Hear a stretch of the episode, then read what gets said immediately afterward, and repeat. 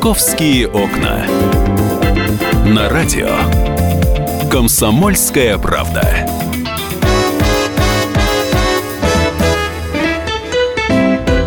Здравствуйте, мы продолжаем программу «Московские окна», и у нас по четвергам гости полицейские.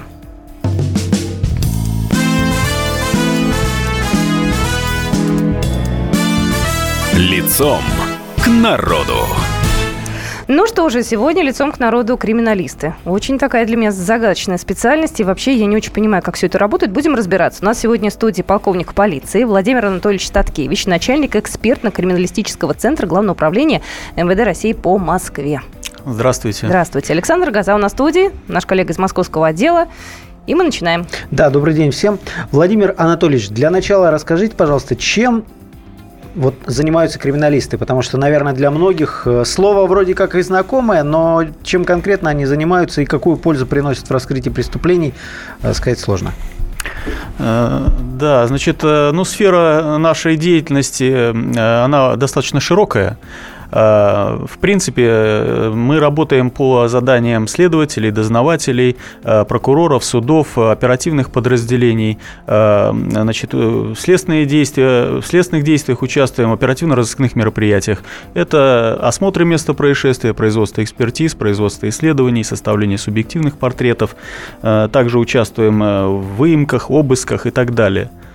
То есть достаточно То широкая. Есть это ули, улики и психологические портреты, э, вот и Или ули... еще есть еще что-то? И улики, и собираем э, на месте происшествия следы, э, и работаем также с последующим с, с этими следами, ну и также участвуем в различных мероприятиях Э, следствие, дознание. Судмедэкспертиза это не ваша? Нет, судмедэкспертиза это Министерство здравоохранения. Владимир Анатольевич, у меня вопрос. Я же в этом плане человек абсолютно неподготовленный, да, но вот смотришь фильм какой-нибудь, либо программу там документальную, Значит, первыми на место происшествия прибывают, э, там, не знаю, кинологи с собаками и криминалисты. Э, насколько быстро вас вызывают? То есть вы первые, кто работает на месте преступления или нет? Ну, первые, кто попадают на место происшествия – это группа немедленного реагирования, которые должны подтвердить, что да, происшествие произошло, угу. и далее вызывают, естественно, следственно-оперативную группу, в состав которой входит эксперт-криминалист. естественно, до осмотра экспертом-криминалистом никто не должен нарушать э, обстановку места происшествия. То, то есть по, понятно, приехали криминалисты, э, оцепили эту территорию, там, как, какую он скажет, да, то есть он пред, представляет э, себе вот сколько гектаров э, для него интересно. Ну, вообще это определяет следователь, поскольку он является старшим на месте происшествия, угу. а специалист может подсказать, э, пояснить какие-то моменты, подсказать ему, где, где лучше оцепить, да, какую территорию лучше оцепить. Вот. А вообще принимает решение следователь или дознаватель. А женщины или мужчины криминалистами, как правило, работают? То есть это... Ну, я вам скажу так, у нас где-то 50 на 50. У нас 50% экспертов девушек, 50% мужчин. Слушай, ну как в кино, в, в известных сериалах да, и да, мужчины да. есть, и женщины. Кстати, в кино вообще похоже? Ну, вот что касается фильмов, достаточно реалистично, но, на мой взгляд, все-таки некоторые вещи либо упрощаются в фильмах и в сериалах, либо преувеличиваются наши возможности. А вот какой вам больше всего нравится фильм или сериал э, про вашу профессию? Кажется, вот наиболее достоверный, где все, знаете, выдержано. Вы знаете, мне особо-то некогда смотреть сериалы. Декстер? В фильме. Ну вот э, частями, отрывками буквально, поэтому особо нет. А вы видели Декстера? Декстера нет, такой. не видел. А отличаются чем-то методы работы российские и, например, я не знаю, американские, там в Европе, может, тоже какие-то свои особенности? То есть вы как-то вот с коллегами взаимодействуете, понимаете, в чем разница? Ну, конечно, я был в некоторых э, зарубежных странах и смотрел, как работают криминалисты. Но если брать в общем и целом, то она одинакова, что у нас, что у них а тонкостями отличается, может быть, какой-то подготовкой кадров, может быть, какими-то другими нюансами. Но в общем и целом, если брать саму работу криминалистов, она ничем практически не отличается. Оборудование практически то же самое, люди с тем же самым образованием, что и у нас. По сути, все то же самое. Но мы, наверное, стартовали, да, позже, чем а, остальные. Ну, Да вот если историю брать. Да я бы так не сказал. Мы развивались гармонично, практически шли в ногу э, со всеми развивающимися странами, вернее, с, с передовыми странами.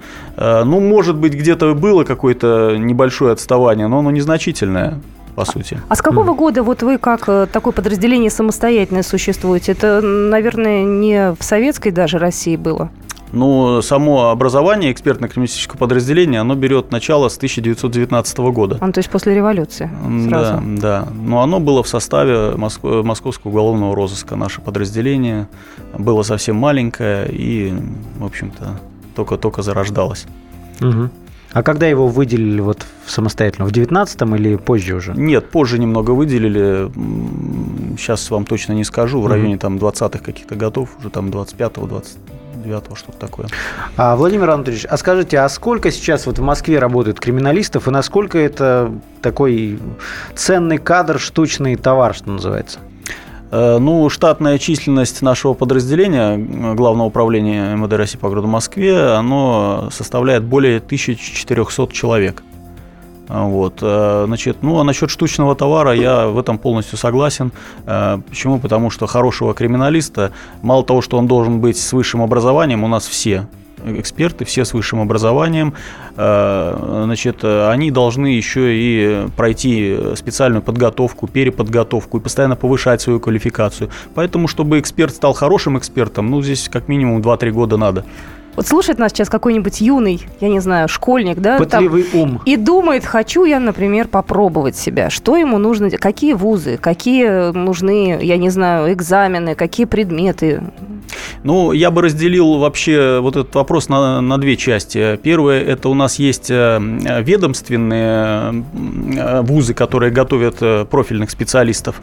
Это традиционные виды экспертиз, такие как дактилоскопия, трассология, почерк, документы, холодное метательное оружие. И есть специальные виды экспертиз. Э, Здесь мы э, берем э, людей именно с гражданских вузов.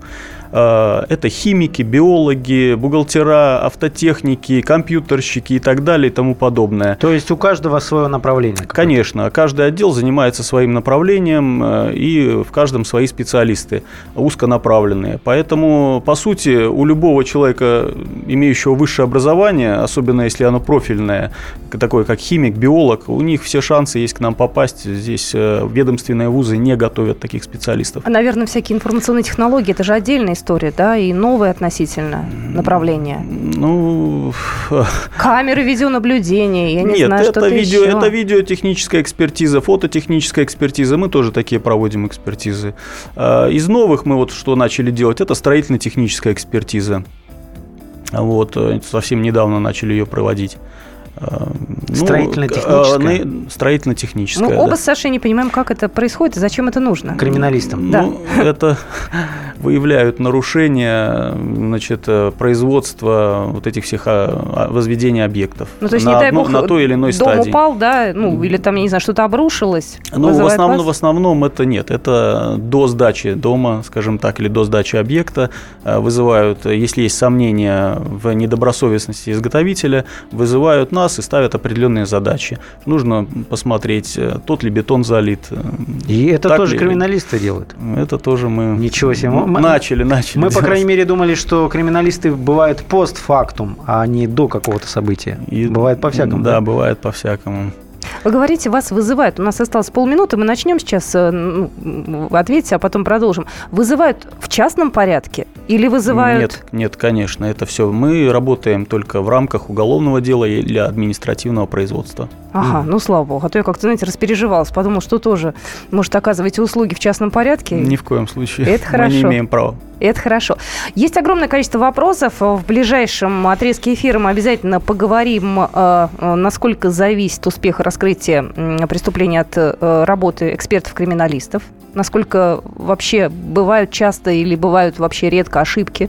Это тоже важно. Какие-то интересные истории обязательно узнаем. Так что все это будет в нашем эфире. Э, Напоминаю, что это программа «Московские окна». И сегодня на студии представители как раз экспертно-криминалистического центра. В студии Александр Газа, в студии я, Екатерина Шевцова и Владимир Анатольевич Таткевич.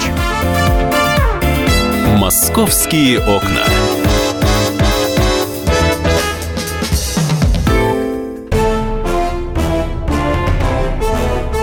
Товарищи солдаты и офицеры российской армии. Полковник Баронец разрешает обратиться. Звоните и задавайте накопившиеся вопросы. Угроза НАТО, жилье для военнослужащих и перевооружение России. Обо всем этом Виктор Баранец знает лучше других. Программу «Военный ревю» слушайте по будням с 5 вечера по московскому времени.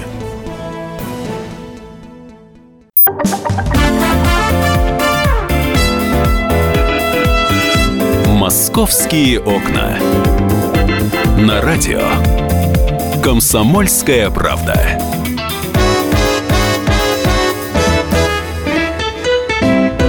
Мы продолжаем.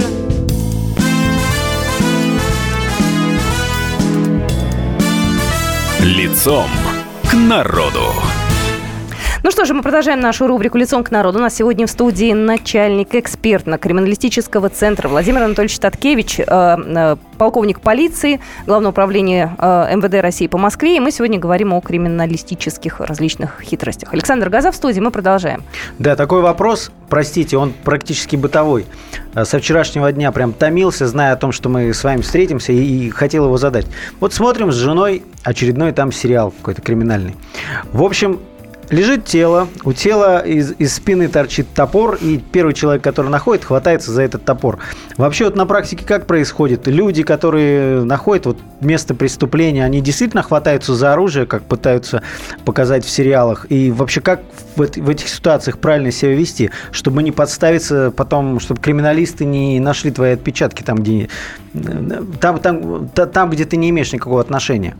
Ну, по сути, конечно, нельзя нарушать обстановку на месте происшествия, но я вам, я вам хочу сказать так, что это сугубо индивидуально. Конечно, если человеку требуется помощь не, непосредственно, да, ваша, и вы видите, что он живой, и ему возможно помочь, то, конечно, нужно какую-то помощь оказывать, безусловно. Но, по сути, если человек мертвый, скажем так, и у него из спины торчит топор или нож, то, конечно же, этого делать не нужно. Или там он в бессознательном состоянии. Вы не знаете, поможете ли вы, ли вы ему, или наоборот навредите. Поэтому это, конечно, надо ждать медиков, чтобы они принимали решение, э, стоит ли вот так, таким образом поступать или нет. А с точки зрения криминалистики, конечно, ничего нельзя трогать на месте происшествия, потому что на этих предметах могут быть следы преступника. А вот интересно, как вы э, разделяете, действительно, когда приходите, да, там те же пальцы, которые есть, отпечатки, да, как понять, кто из них кто? Ну, то есть, кто из них, извините, преступник, а кто Временные просто вот... следы оста- остаются, интересно? Нет, здесь э, Кто ситуация такая. Если это, например, квартирная кража и изымаются следы э, на месте преступления, следы пальцев рук, Мгм. то в первую очередь, конечно же, э, от- откатываются, то есть, так скажем, дактилоскопируются люди, люди, которые проживают в этом помещении, дабы исключить их из лиц подозреваемых. Соответственно, э, дактилоскопируются, сравниваются, отсеиваются соответствующие следы, которые принадлежат хозяевам. А, Ну, а дальше уже принимают решение следователи, причастные, люди непричастные. А остальные пальцы, следы пальцев рук мы проверяем по нашим имеющимся учетам, и дальше уже работают с А этим. вот заходит группа, э, квартира, да, квартирная кража. А определенное количество одних и тех же мест, с которых берут отпечатки пальцев, да? А, Вообще, э, хороший эксперт, он всегда моделирует ситуацию. Каким э, образом проник преступник, где он э, искал что-то, да, как он действовал. И уже исходя из этого моделирования, он начинает работу, свою работу изымать именно не везде подряд, где попало, а именно в тех местах, где, например, преступник э, копался в шкафу, предположим, да, или там выворачивал какую-то э, мебель, переворачивал или еще что-то. Вот, вот именно вот таким образом. Потому что если тотально все обрабатывать и искать следы, то никакого времени не хватит, да и нерационально это. Простите, я опять же из кино. Про- Просто действительно это похоже так, что человек вот входит, специалист в комнату и проговаривает прям. Тут он споткнулся, пролетел 2 метра, ударился головой там о, о кресло. То есть это все вот так вслух происходит? Да нет, конечно. Ну, он в голове прорабатывает возможные варианты, и уже исходя из своего опыта, знаний и исходя из общей обстановки, он принимает решение, что вот здесь нужно поискать следы пальцев рук или там другие следы. Владимир Анатольевич, я хотела спросить, насколько преступники, люди, которые, в общем-то, стоят по другую сторону баррикад, осведомлены о ваших методах работы? Насколько они знают то, как э, вы будете поступать? Это просто важно, потому что Сейчас увеличили громкость преступников. Да, да, да, да. Ну, сложно сказать, потому что преступники тоже разные. Есть и высокообразованные люди, есть и малообразованные. Э, Но я думаю, что кому надо, они осведомлены и знают, где взять информацию, какую информацию, и знают, что можно, что нельзя. Поэтому некоторые вещи мы стараемся не произносить. В том числе и в нашем эфире. Я напоминаю, наши контакты 8 800 200 ровно 9702 и 8 967 200 ровно 9702. Если у вас есть какие-то вопросы, можете позвонить их задать. Скажите, а вот э, успешный, э, грамотный криминалист – это все-таки больше знание или какой-то талант, интуиция? Вы знаете, здесь некий симбиоз, я считаю, потому что именно действительно грамотных, хороших специалистов их э, достаточно мало. И здесь не только должны быть знания и умения, которые, в принципе, у всех в той или иной степени есть, в достаточной степени для того, чтобы проводить свою работу. Но здесь, конечно, еще важна интуиция и даже, я бы сказал, некоторый дар. Вот, например, к осмотру места происшествия. Вот, э, поэтому здесь э, должно быть все так гармонично, я бы сказал. То есть человек э, такой опытный приходит на место и как открытую книгу читает прям По сути, может быть и так, да. По сути, может быть и так. А если мы сейчас поговорим про какие-то конкретные вещи, ну, про дактилоскопию мы все понимаем, представляем себе более-менее, да? А если мы сейчас посмотрим в сторону, в сторону камер видеонаблюдения, когда ищут преступника, да, снимают записи, изучают их, это тоже вы? Э, Ну, нам представляют видеозаписи, конечно же. Э, Значит, если видеозапись достаточно хорошего качества, то, естественно, мы можем сделать раскадровочку, посмотреть, э, выделить от того или иное лицо и, соответственно, дать эту информацию соответствующим службам. Вот, поэтому здесь мы тоже работаем, да, у нас есть и видеотехническая, и фототехническая экспертиза. Когда мы смотрим просто на эти кадры, мы думаем, как же там человека узнать, как найти? Вот нам, обычным людям, конечно, не угадать, но... Ну вот это вот к вашему вопросу как раз э, о том, э, совпадает ли вот наша работа с э, тем, что показывают в сериалах и фильмах.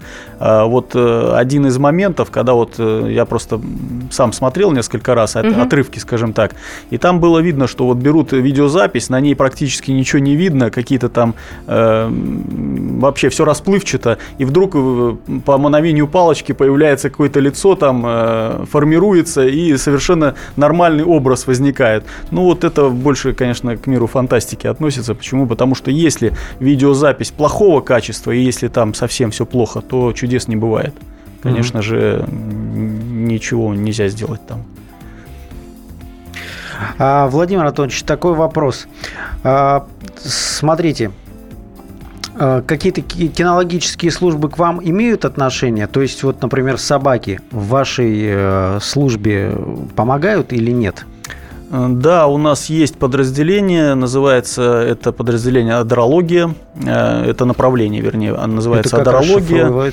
Э, Это учение о запахах. Э, Значит, э, адрология, это вот, ну, я вам э, скажу так, чтобы было понятно для всех, что это такое. Это вот, например, преступник э, обронил э, какую-то свою вещь, шапку, платок или еще что-то.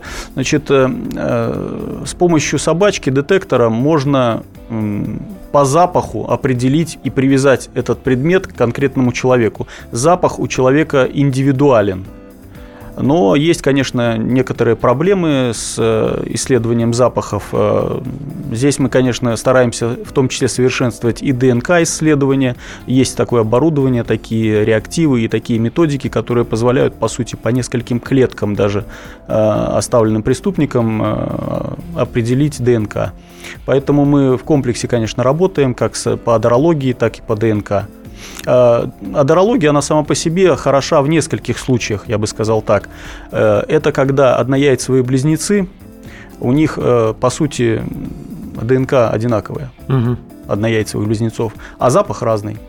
Как интересно. Но собачки-то Да. штатные, получается, ваши? Или Конечно. вы одалживаете? Нет, конечно же, штатные, они специальным образом готовятся, они очень специфичные детекторы, собаки-детекторы они называются. А люди-детекторы бывают, как в фильме, оп- опять же, простите, брилля- брилли- бриллиантовая рука, и там Шанель номер пять сказал, как Вот. звали этого милиционера? Да, и я, я сек- секунду не договорил еще. Мгм. И второй случай – это когда смешение следов, вот кровь та же самая на месте происшествия, смешение более двух-трех человек. С- ДНК разделить эти, это смешение не может. Собачка может разделить до 50 запахов. А люди такого не могут. Нет, таких, там... по крайней мере, у них у нас таких э, э, людей нет. Может, которые- роботов каких изобретут, чтобы уж э, собак не мучить? Нет, нет, собачка уникальное, конечно, существо. Оно имеет вот э, уникальный дар. Это запах. Она может разделить, вот я говорю еще раз, до 50 запахов смешений.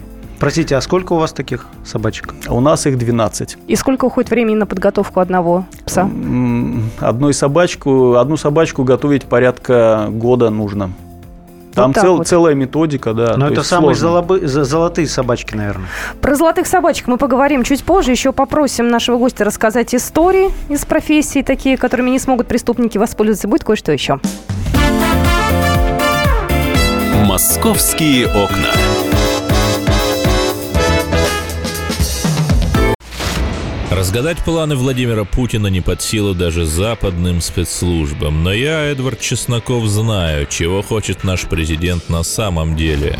Каждый четверг вместе с вами в прямом эфире разгадываем мотив очередного поступка Путина. О чем думает и что планирует Владимир Владимирович. Слушайте и звоните в программу «Вождь» по четвергам в 20.05. Время московское.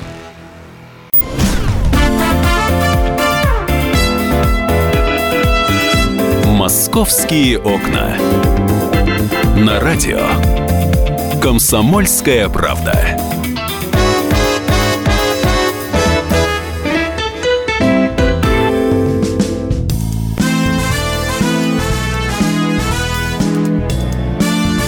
Лицом к народу. Еще раз напоминаю, что у нас сегодня в студии гость Владимир Анатольевич Таткевич, начальник экспертно-криминалистического центра Главного управления МВД России по Москве, полковник полиции Александр Газа в студии. Мы расстались э, на том, э, что собаки э, это уникальные, на самом деле, помощники ваши. Если мы поговорим про другие методы, вот мы сидели вне эфира, говорили про ДНК. ДНК, ДНК, да? Для меня это тоже, знаете, Со это всеми- шко- школьного курса биологии помню, но как э, это совместить с реальной жизнью, с расследованием, я не очень хорошо понимаю. Да, вот со всеми оговорками, что вы не можете какие-то там сенсации раскрыть в эфире, чтобы не выводить, э, ну, ну, чтобы, не, не вооружать, так скажем, преступников. Но вот хоть пару историй расскажите, пожалуйста. Э, Ну, вообще ДНК очень перспективное направление, э, динамично развивающееся. Э, э, Дело в том, что ДНК любого живого организма, в том числе и человека, оно индивидуально, очень, очень индивидуально. И эта ДНК содержится в любых выделениях человека. Будь то слюна, будь то сперма, будь то пот, жир, все что угодно, всё, отовсюду мы можем достать это ДНК. Так вот, смотрите, я пытаюсь понять. Допустим, там человек оставил на месте преступления свои ДНК. До этого он никогда в жизни там нигде был, не был замечен, в базе данных нет. Как вы его найдете-то? Вы же не будете ходить каждого проверять. Так, ваш биоматериал, как вы его находите-то? Но Мне дело в том, что мы же интересно. помогаем всем службам. Мы же не основная служба, скажем так, а мы помогаем следствию, дознанию, уголовному розыску э, в раскрытии и расследовании преступлений. Поэтому мы э, максимально даем им информацию, какая у нас есть, в том числе и ДНК возможного преступника. А они уже ищут этих людей, приводят к нам, а мы проверяем, он это или не он. А, у них есть круг э, подозреваемых? Конечно, да, ну, конечно, естественно, всю конечно. У них есть свои версии, подозреваемые, и они, соответственно, с нами работают очень плотно и проверяем по учетам. Но можете какую-то историю самую удивительную рассказать? Ну вот э, был случай, у нас э, выезжал эксперт на изнасилование, значит, на месте происшествия, с места происшествия был изъят апельсин э, надкусанный, предполагаем, что надкусанный был преступником, и больше никаких следов, с- к сожалению, преступник не оставил. Э, С э, апельсина была значит, выделена слюна, соответственно, со слюны ДНК, ДНК помещено в базу данных. Э, В последующем, э, благодаря московскому уголовному розыску, был задержан преступник, э, идентифицирован по этому ДНК и э, даже уже был э, изобличен в четырех аналогичных преступлениях. Это обычное уголовное дело, не, не которое на контроле, и потому вот... э, Нет, абсолютно обычное. Такие обычное- тру- трудовые будни ваши, Обычные да? рядовые, да. Мы тут сидели, опять же, вне эфира э, разные вещи обсуждали. Что-то действительно можно в эфире рассказывать, что-то нет. Э, Нам рассказал Владимир Анатольевич, что обращались с достаточно необычным делом. Почерк Пушкина и Тютчева. И Тютчева. Для чё- Кто обратился? Зачем это было нужно? Э, Ну, дело в том, что эксперты зачастую помогают не только сыщикам и следователям, но и историкам, любителям старины. Э, Вот, инициатором исследования выступает, э, как правило, музей, занимающийся раритетными изданиями. Вот. Среди объектов, по- подлежащих изучению эксперта центра, экспертного центра, доводилось исследовать почерки вот, известных людей, таких как Пушкин, Тютчев и даже Долгорукий. Долгорукий? Да, князя Долгорукова. Так это там берестяная грамота какая-нибудь? Ну вот, э, да, представляли нам на исследования, и мы успешно проводили такие исследования. Ну, а, кстати, чем закончилось? То есть... Вот по Пушкину, к сожалению, мы не подтвердили его подпись. То есть это была не его подпись. А к вам обращаются почему? Ведь наверняка есть и другие центры, где вот такие работы проводят. А Экспертные центры, да, есть и в Минюсте экспертные центры, и в э, ФСБ есть. Они коммерческие или они... свои. А, Ну, если говорить о Минюсте, то у них есть и коммерческая жилка. Вот. Если говорить про нас, то у нас, естественно, ка- никакой коммерции нет. Мы работаем исключительно для следствия, для дознания, для оперативных служб и в рамках уголовного дела и административного производства. Мгм. И как, кстати, часто с такими необычными к вам просьбами обращаются? Ну, не, не часто, скажем так, не часто. В основном это тяжелая такая работа. Насколько Москва сейчас э, действительно город опасный в плане тяжелых преступлений? Вот вы как-то можете на собственном опыте сказать, что там, не знаю, 10 лет назад был спокойнее, 10 лет назад преступник был менее подкован технически, Был я не туп. знаю.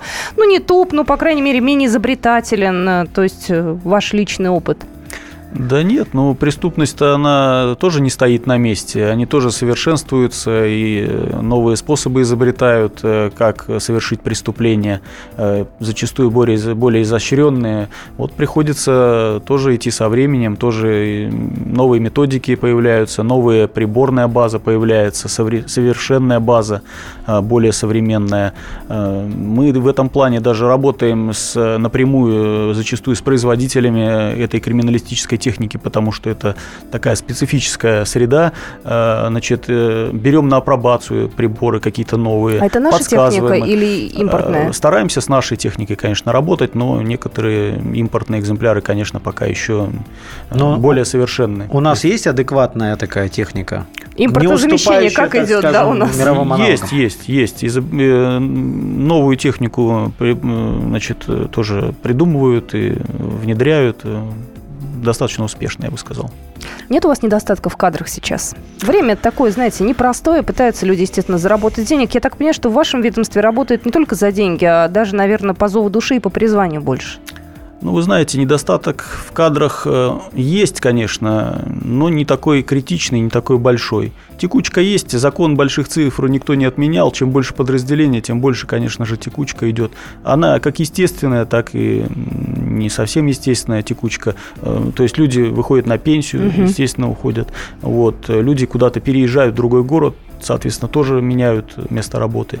Вот. Поэтому текучка она есть, и постоянно обновляются кадры, постоянно идет обновление. Поэтому, в принципе, мы всех приглашаем к себе на работу, и как из гражданских вузов, так и ведомственных, из, из ведомственных вузов из наших берем тоже специалистов. То есть штатские тоже могут попасть к вам? Конечно, я же говорил, что у нас, кстати, очень много работает специалистов, выпускников известных вузов, в том числе есть два сотрудника, выпускника МГУ с красным дипломом. То есть у нас достаточно такие И образованные люди. Они работают. получают звание, да, потом, то есть? А у нас э, все офицеры, абсолютно все офицеры. У нас сержантов нету. Мгм. А в- умение, я не знаю, обращаться с оружием, то есть э, это же полноценные полицейские, помимо того, что они безусловно, эксперты входят в состав полиции, и они в полной мере, конечно, должны отвечать всем тем требованиям, которые предъявляются к полицейскому. Это и спо- спорт, это и стрельбы, ну, все, все, что с этим связано, все, конечно. А тоже. возраст какой? Ограничения есть? Э, Если говорить о вновь принимаемых гражданских лицах, то по закону до 35 лет мы можем принимать. Мгм. Владимир Анатольевич, такой вопрос. Э, Вот э, когда к нам приходят э, люди, которые занимаются раскрытием краж там, или еще что-то, у них все просто по отчетности. Там, ра- раскрыли столько-то за год, бу-бу-бу. А вот ваши, ваши результаты как можно оценить? Вот у вас отчетность, она в чем выражается? У нас отчетность э, тоже есть, она достаточно громоздкая, я бы сказал. Но, на мой взгляд, основное, э, что характеризует нашу работу, это, конечно же, раскрытие по учетам. А учеты складываются как раз из того, что мы изъяли, как мы его с ним отработали и, в общем, насколько качественно, насколько качественно изъят этот след и на, значит, помещен в соответствующую следотеку. То есть вот от раскрытий по следам, которые мы же сами изъяли. Угу. Вот я считаю, что это основной такой показатель, характеризующий нашу работу. Мне понравилось слово следотека. Это что такое?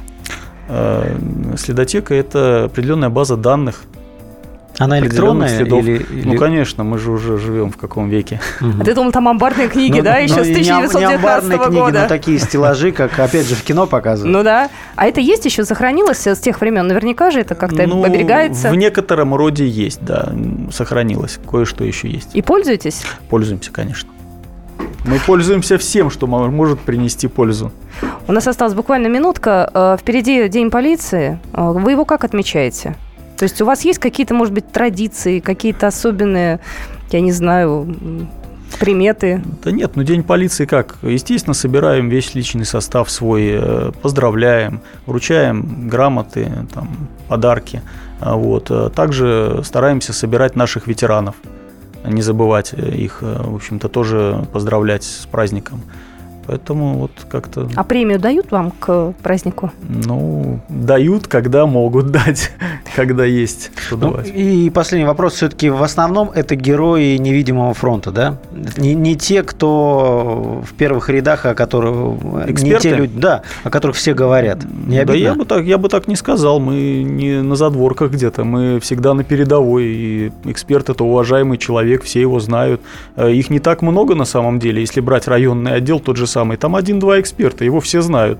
Он на каждом происшествии, на каждое преступление выезжает и везде участвует. То Поэтому, есть звезда отдела. Поэтому, да, я бы сказал, что эксперт это действительно штучный товар, и все очень уважительно к нему относятся. Ну дай бог, чтобы у вас больше и больше было э, гражданских, кто хочет э, в вашу службу попасть. Э, с наступающим днем полиции вас. Ну и на этом мы, наверное, рубрику нашу завершаем. Спасибо. Спасибо. До свидания. Спасибо. «Московские окна». И сошлись они в чистом поле, и начали они биться. Каждый за свою правду. И не было в той битве ни правых, ни виноватых. Звон стали. Крики поверженных. Самый беспощадный проект радио «Комсомольская правда». Радио «Рубка».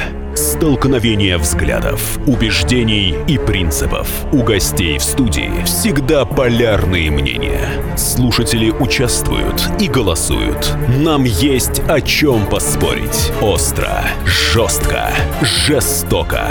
Программу «Радио Рубка» слушайте на радио «Комсомольская правда». Каждую среду в 18.05 по московскому времени.